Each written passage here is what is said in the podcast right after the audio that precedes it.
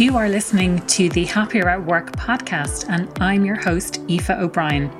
This is the podcast for HR and business leaders. We talk about things like leadership, well-being at work, diversity and inclusion, and the future of work. Last week, I created a poll on LinkedIn to gather some feedback about what people really wanted to hear about on these solo episodes that I'm doing. And overwhelmingly, the feedback was that people wanted to learn more about the future of work and the remote and hybrid working situation that is going to be the norm going forward. And the other area was around boundaries. Now, those two were, in my mind, are quite interlinked. And so for this week's podcast episode, I'm going to be talking all about boundaries and how to set clear boundaries at work.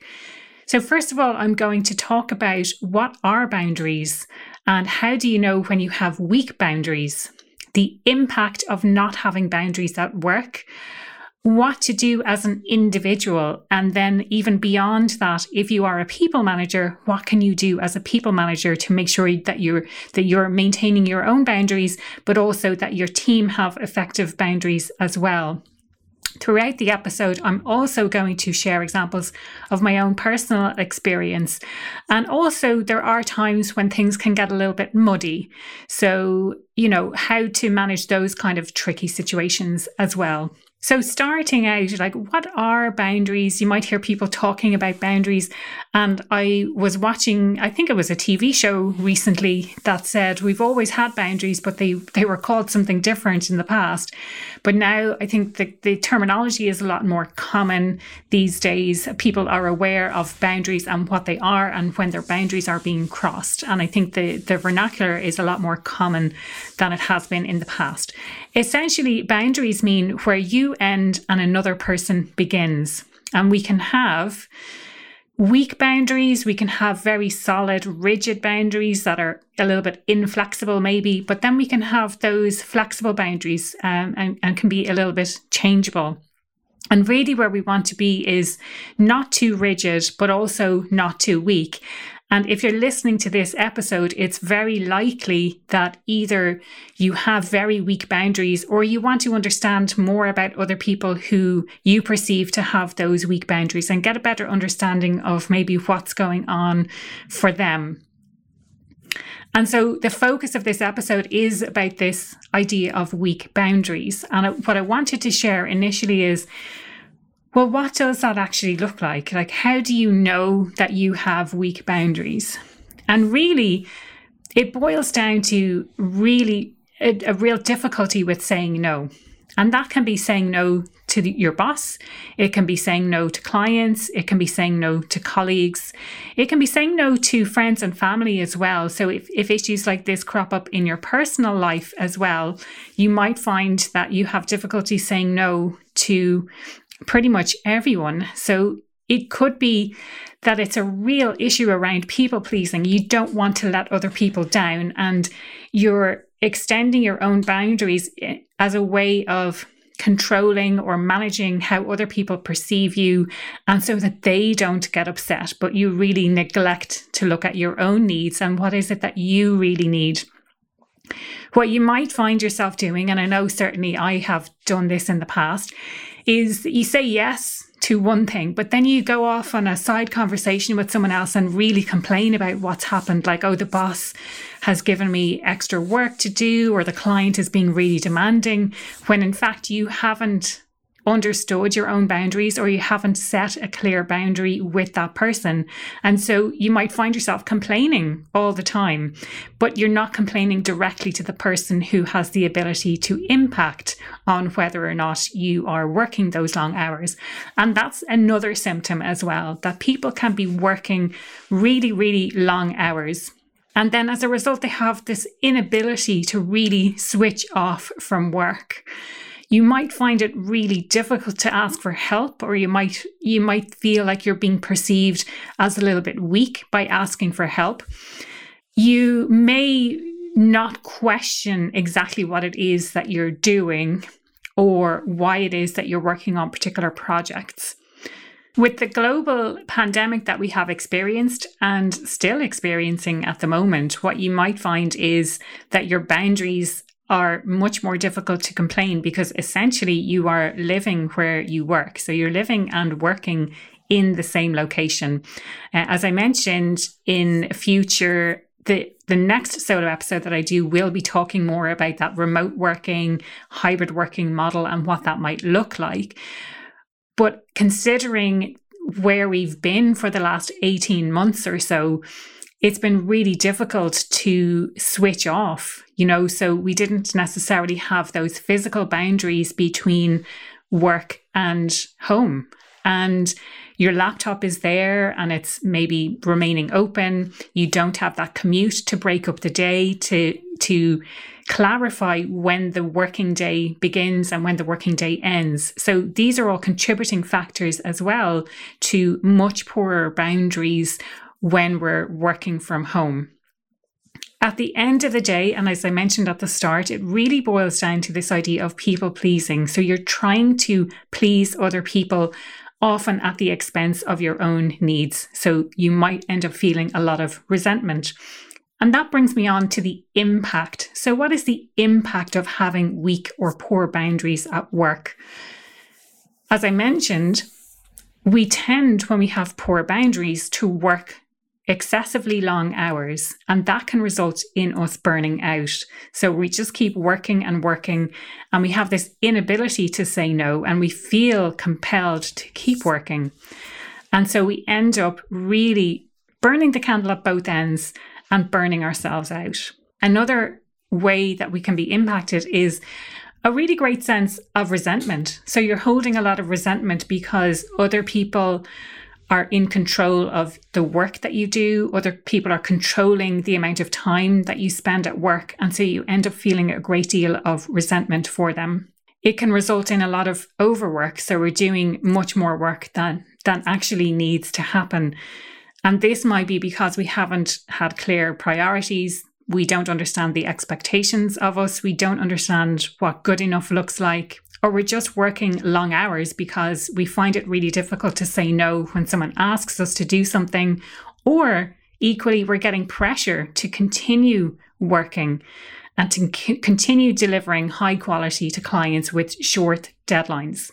A very extreme example of this as well is resignation. So sometimes people will find it easier to resign rather than to learn how to say no to people. So they think that by changing their jobs, it's a much easier way than to actually try to start to stand up for themselves, to understand what their boundaries are, what boundaries are being crossed, and communicate those with people. It is an extreme example, but it's one that has been shared with me multiple times from various different clients, where they would actually rather resign than to really set clear boundaries. And in working with me, they're going into these new job situations, understanding a lot more about what boundaries are and what they need to do in the future to establish those clear boundaries and to make sure that the same thing doesn't happen in the future situation.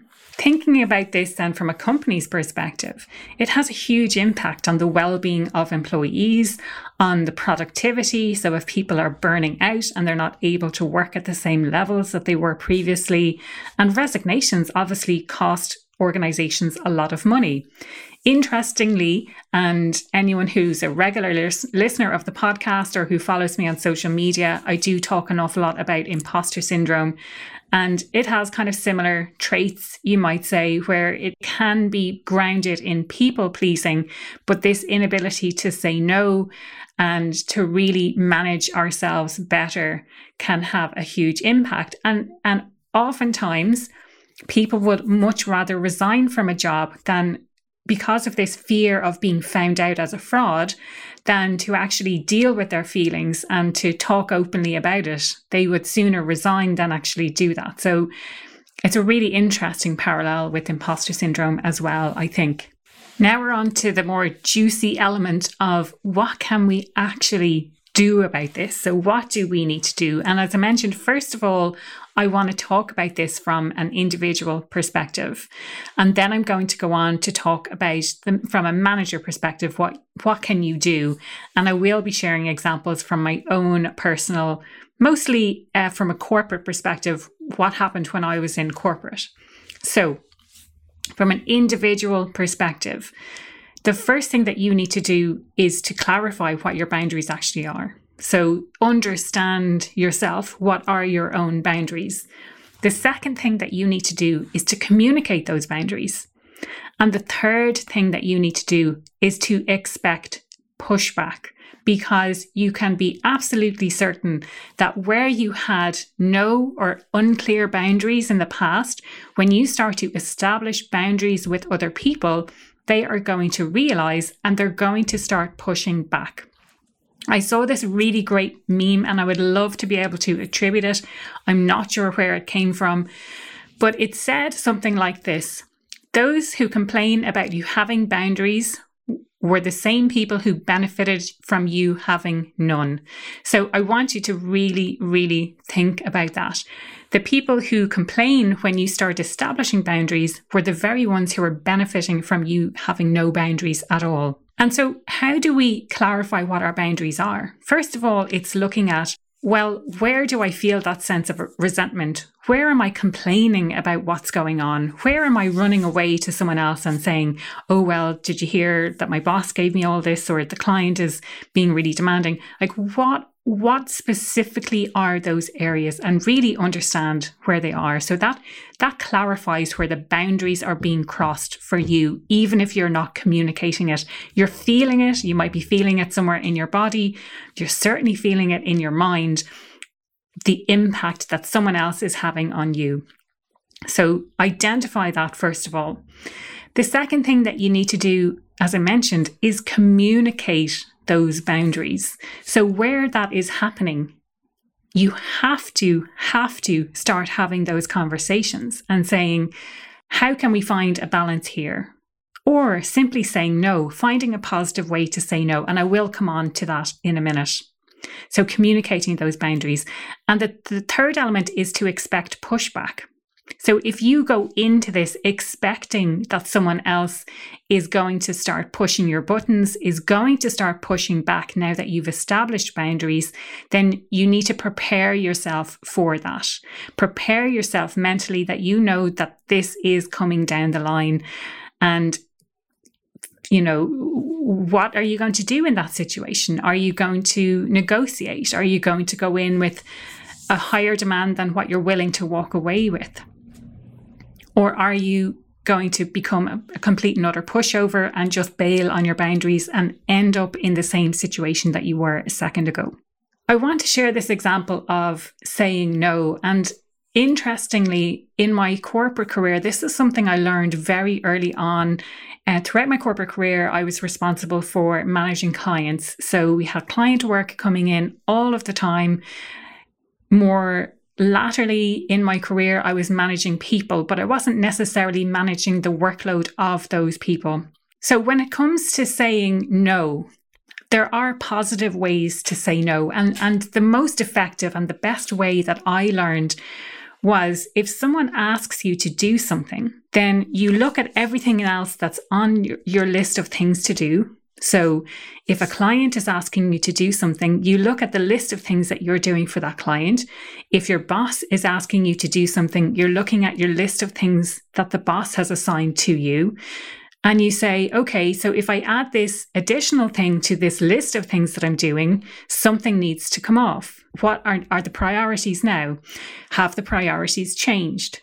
And you take something else off that list because your work has been assigned. So you're looking at, this is my workload for the week, or this is my workload for the day or for the month, however you want to work it.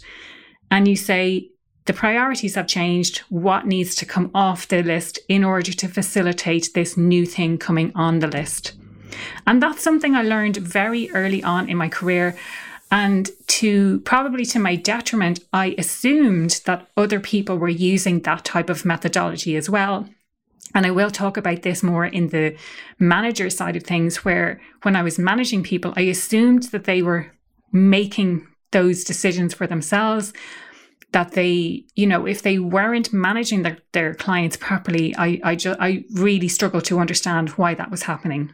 From an individual perspective then as well, there are some things that you can ask yourself. So are the expectations clear? Do I know what is expected of me at work? Do I know what good enough looks like? Do I know how long something is going to take? Does my manager know how long something is going to take me to do? Ask yourself, do I need to attend this meeting? This is, I think, one of the top things that takes up most people's time is back-to-back meetings or attending meetings that you didn't really need to be at. So question, do I need to attend this meeting? And if you stop attending meetings that you don't need really to be at, then you will have more time to do your work. The other thing that you can do is reduce the amount of time that you check your emails. So I know it feels scary because I do this and I get caught up in leaving my emails open. But if you change your day so that you're checking your emails just twice a day, so you're checking them in the morning, say at a specific time, 9:30, and you're checking them again in the afternoon, because let's remember, email was never designed to be something that is like an instant message. We can set boundaries around that. You can put an out of office on to say, and I've seen numerous people do this, put an out of office on to say, please expect a response within 24 hours. If you are a priority client, then you will get a response in X amount of time. I check my emails twice a day, and even putting on your email signatures that you are sending emails at a time that's convenient for you and you don't expect a response from other people. So checking your emails twice a day, putting an out of office message on to manage those expectations so that people know not to expect an immediate response from you. The other thing that you can do, and I do this on my phone is pretty much on do not disturb all day long. I don't tend to use, because it's mostly me doing the work in my business, I tend not to use things like Microsoft Teams. But I do know that you can turn on do not disturb mode on those as well, so that people don't kind of just drop in and start calling you unexpectedly or start messaging you when you're in flow and when you're trying to do work. So making use of all of those tools can be really, really beneficial to managing your boundaries as well. Just, I suppose, another thing on a general note on managing expectations around response times. How quickly should someone expect a response from you? And you get to manage that. So if typically you have been responding to emails within 5 minutes, you've set that expectation. Depending on how you manage your emails, maybe you can set a reminder for 24 hours later that you can then have time to reflect on what it is that you want to say and respond to the email then, or have set times throughout the day where you respond to emails. So like I mentioned, if you're checking emails twice a day, maybe the first time you check them is to assign it to a particular client, or it's to assign it to a particular type of reply that's required. And then the second time that you're checking emails is the time to actually write the replies and send the replies to the client. Another thing as well to think about is be aware of how you impact on other people's boundaries. So what are you doing and what expectations do you have? Are you expecting someone to reply to you instantly when you send an email versus if you send an instant message, which, you know, instant message implies that it's an instant response required, you're getting into a chat, whereas an email is more asynchronous. It doesn't require an immediate response. Also thinking about, especially as we move back into office working, this idea of I'm just dropping by for a chat, and I'm just dropping by your desk. And I know it's going to be a huge issue going forward because the temptation is there. We're seeing other people, we're seeing humans in an office environment, and it's really nice and it's such a nice thing to do. But if it's having an impact on your ability to get your work done, then you need to communicate that boundary. You need to be aware of it and you need to communicate it. The other thing I want to talk about is this idea of physical boundaries. I don't want to go down the road of like the handshaking versus the elbow touching and things like that. That's not what I'm talking about today. It's more the when we are working remotely, when we are working at home, creating those physical boundaries for ourselves so that we have a clear definition between when work begins and when work ends. And there are steps that you can take to do that. One that I heard, I think it was from Stephen Downey quite early on in the pandemic, and I loved this idea, was just having a morning commute, even if you're working at home. And that can mean something as simple as leaving the house and going for a walk around the block for 10 minutes. It can be longer if you want, it can be shorter if you want, but actually physically leaving the house and then entering into the house again. And that's when your workday starts. And how you denote the end of the workday is you do the same thing. You leave the house, you pack up all your stuff, you leave the house, and then you come back and the workday has ended. And I really, really like that idea. I think it's crucially important. And again, I'm guilty of this as the next person, leaving my laptop open. It's there. You can just check an email quickly in the evening. You can just get something done quickly while you're watching the TV. But it all impacts on how well we are at work and how productive we are and how capable we are of actually delivering what it is that we want to deliver to the quality and the level that we have agreed. And so just by creating that physical boundary, by putting your laptop away in a place that you can't see it, can make a huge difference when you're working from home. The other thing that I want to talk about and where things might get a little bit muddied in this area is things like, and I've heard people say, oh, that's not in my job description, and using that as kind of an excuse not to do something. And it can get muddied between, I want to go above and beyond and I want to deliver higher than is expected of me, because you might be trying to impress someone, or you're going for a promotion, or you just want to deliver a high quality. So that's where this kind of idea of boundaries could get a little bit muddled, where on the one hand you're saying, well, that's not in my job description, but I want to go above and beyond to deliver higher than expectations to a client. And so that's really up to you to decide what you're willing to do. So are you using the job description as an excuse not to do something, or do you want to go above and beyond and actually deliver beyond those expectations?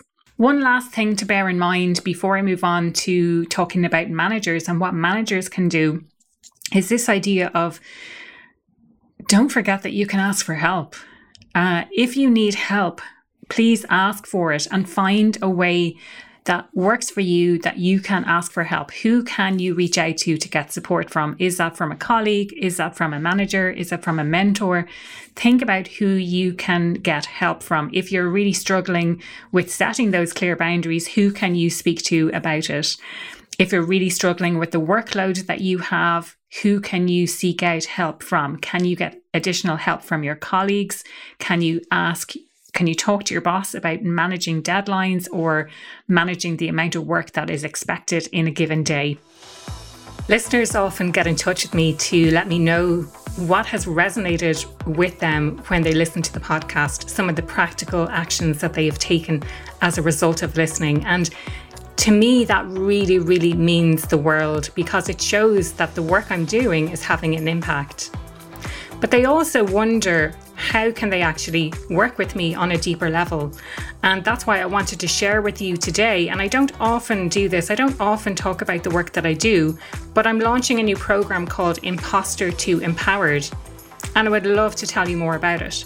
You can go over to the website impostersyndrome.ie if you want to find out more about what imposter syndrome actually is and the steps that you can take, and find out more details about the program.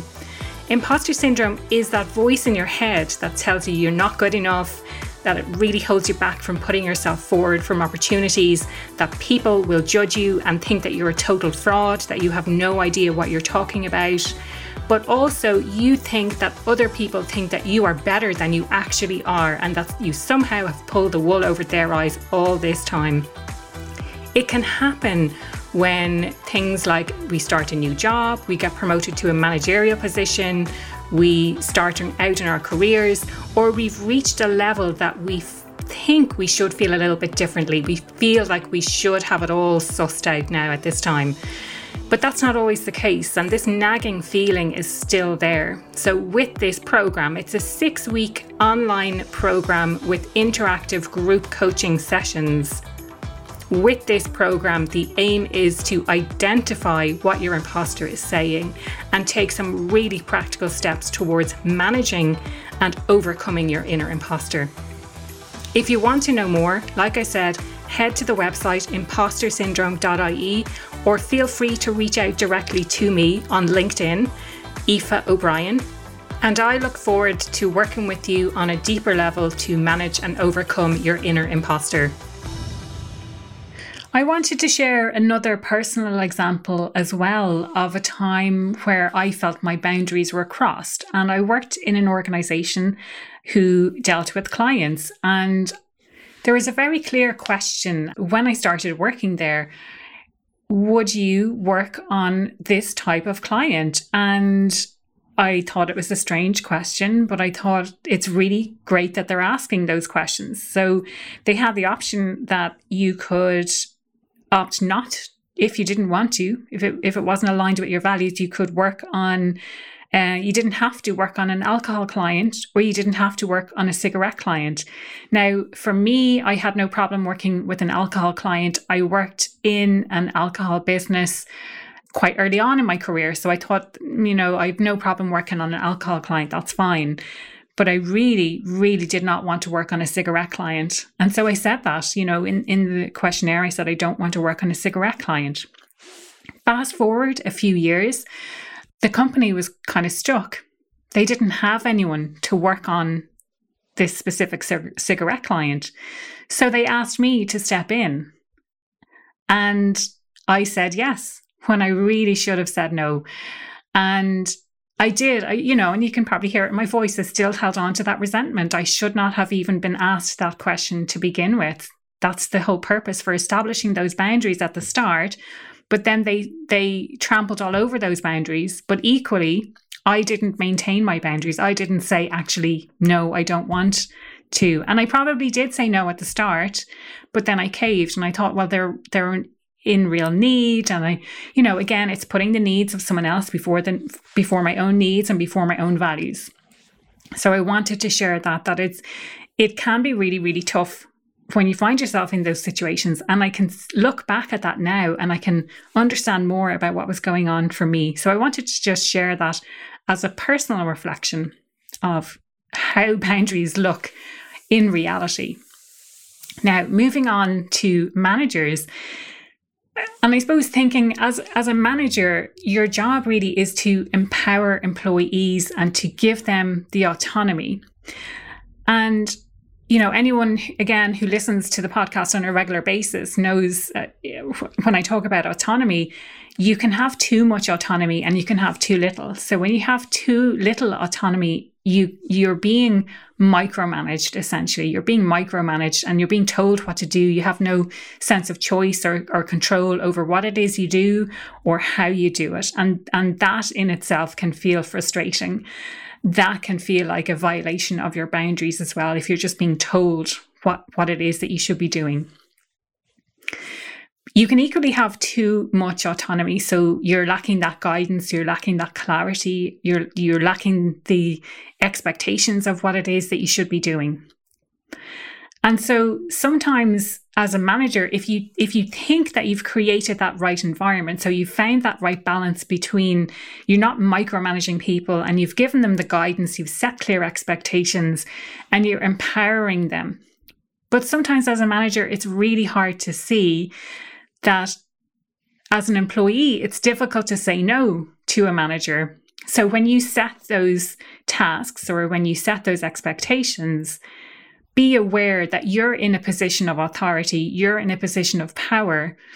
And even if you feel like you've created this wonderful environment, this safe environment where people are free to say no, they may not feel comfortable saying no. So you've created this, what you perceive to be a great environment. but make sure that your employees feel safe enough to talk to you about what's going on. So that is something to really, really consider as a manager. Have you created that safe environment? Are people speaking up when they have problems with their workload, when they have problems with saying no to the clients? Some questions that you can ask yourself then is, well, do I manage the workload? So when I work with clients, they'll say things like, oh no, I'm in control of my workload. And then it transpires, actually, their workload is very much managed by what their manager gives them or what their manager allows them. Or the manager is taking on work from the client on their behalf. And I know I've certainly had that in the past where someone has said yes to something and then delegated the work to me, but I actually didn't have time to do the work. And I ended up working crazy hours to deliver on something that someone else had promised. So as a manager, do I manage the workload? Am I responsible for it? Have I communicated expectations clearly to my team? So what are those expectations? Do I even know the expectations of myself? And have I set those expectations clearly for the people who I work with? Some of those expectations might be, what does good enough look like? So when you're talking about good enough and delivering quality to clients, what does that actually look like? Have you clearly defined what's good enough versus what's going way over, above and beyond? So what is it that you're actually delivering at the end of the day? Have you learned to delegate effectively? So from a manager perspective, do you have too much work on? And is there a way that you can delegate some of the work? Are you keeping the work to yourself because you think that other people maybe won't deliver to the same high standards that you have?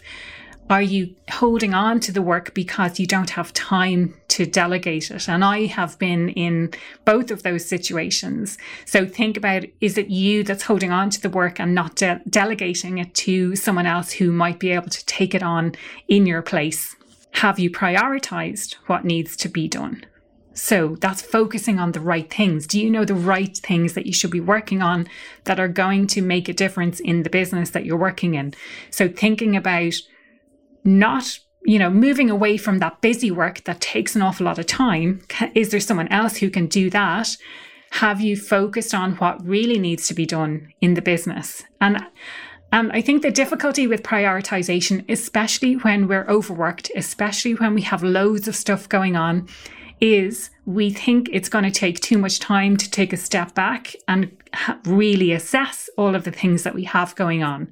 When in fact, simply by doing the exercise of taking a step back, looking at everything you have going on and prioritizing it, it helps us to reduce that feeling of overwhelm. It helps us to think about, what are the things that are really important? What should I be working on? And what are the things maybe that is the busy work that I don't necessarily need to be working on? So it's definitely something to bear in mind. Have you looked at prioritization? Have a think about what else you can do to support your team as well. So is your team struggling with the amount of work that they have on? And as I mentioned, I was oblivious to this as an issue very early on in my career. I learned how to effectively say no to clients. That's not to say that I didn't say yes sometimes when I really wanted to say no, when I really didn't have the time. You need to think about balancing the idea of, and I heard this a really great example. So it's the difference between saying yes to something and that what you're also saying yes to is a lower quality of product. So if you know that you can't deliver in that short time scale without sacrificing some of the quality that's associated with what you would normally deliver, you have to know that that's also what you're saying yes to. So you're saying yes to a short deadline, and maybe think of it as a way of you're saying no to the high quality. And if that's something you're happy with, you need to also communicate that as well. So it's not just about what you deliver, it's the level of quality that you're delivering as well. And so for me, having learned that early on throughout my career, I assumed that other people were able to do that as well. And so maybe have a think about what assumptions do you have about how other people are managing their workload? Are they doing something differently to you? Can you share your own experiences of what works for you when it comes to managing workload, when it comes to saying no to clients, when it comes to saying no to colleagues or a boss? What can you do to support and to help other people?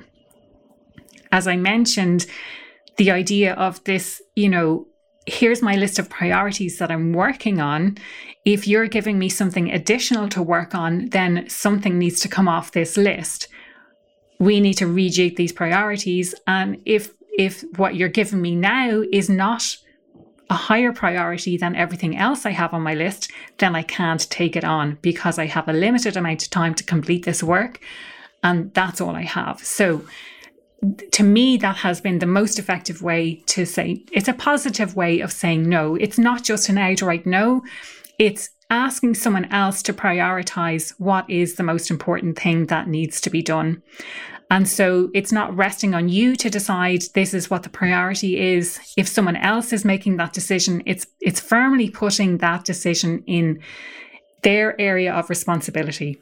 So coming to the end of another podcast, and I've surprised myself yet again by talking for a lot longer on a subject that I didn't think I'd be speaking this long. I always think I'll be probably speaking for about 15 minutes or so. But there's a lot to cover in this area of boundaries. And I just wanted to recap the things that we talked about. So we talked initially about what are boundaries, and it's where you end and another person begins. And if you're listening to this, it's likely that you have those weaker boundaries, but how do you know that you have those weak boundaries? It could be that you have trouble saying no, that you're going off and you're complaining, you're feeling this sense of resentment, and ultimately you're people pleasing. The impact that it can have on work, we can work too many hours, we've got overwork, we're burning out, we've got a feeling of resentment, and then the extreme case of resignation. I talked about what you can do as an individual and what you can do as a manager. And really it boils down to identifying what those boundaries are, communicating those boundaries clearly.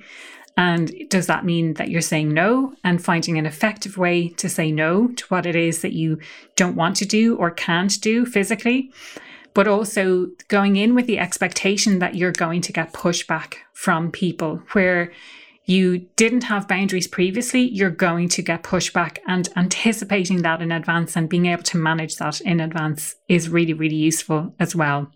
Something to have a think about is the impact that you are having on other people's boundaries as well, whether you're an individual, whether you're a people manager. So have a think about that as well. The next solo podcast episode is going to be all about remote working and hybrid working and the context of the future of work and what that looks like and how do we get that right. So I'm looking forward to sharing my insights with you then. Thank you for listening to this episode of the Happier at Work podcast. I'm delighted to have you here.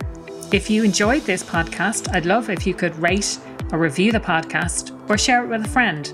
You'll find me on the website happieratwork.ie.